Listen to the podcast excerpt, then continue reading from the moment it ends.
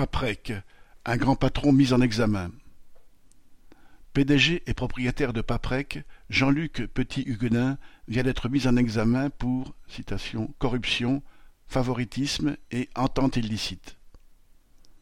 Sous contrôle judiciaire, il lui est interdit de diriger ce groupe de recyclage et de traitement de déchets comptant douze mille cinq cents salariés. La justice reproche à ce patron d'avoir subventionné le concours hippique de la femme du maire de Compiègne, Philippe Marini.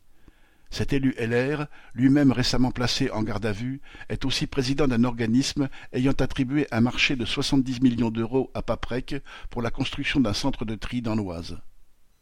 Paprec, entreprise à plus de deux milliards d'euros de chiffre d'affaires, a eu parmi ses cadres le fils d'un ancien président du Conseil général de l'Essonne, lui-même condamné pour détournement d'argent public et emploi fictif. Celui-ci était aussi le responsable d'un des plus grands organismes publics de traitement des ordures ménagères ayant précisément attribué des marchés à Paprec. Dans les deux cas, le patron se défausse sur le directeur local de son entreprise et prend soin de préciser que ses concurrents, Suez et Veolia, avaient eux-mêmes embauché auparavant ce puissant fils d'élu.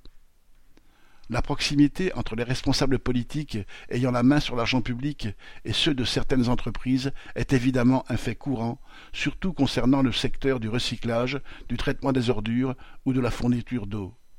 Elle peut aussi donner lieu à des échanges de bons procédés entre responsables. Le tout étant de connaître le métier, bien sûr.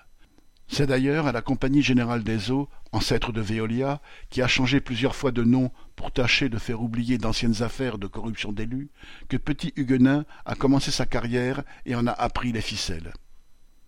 Indigné d'être traîné en justice pour un comportement si largement répandu, Petit Huguenin s'exclame qu'alors, citation, il faut incarcérer tous les grands patrons de France au plus vite.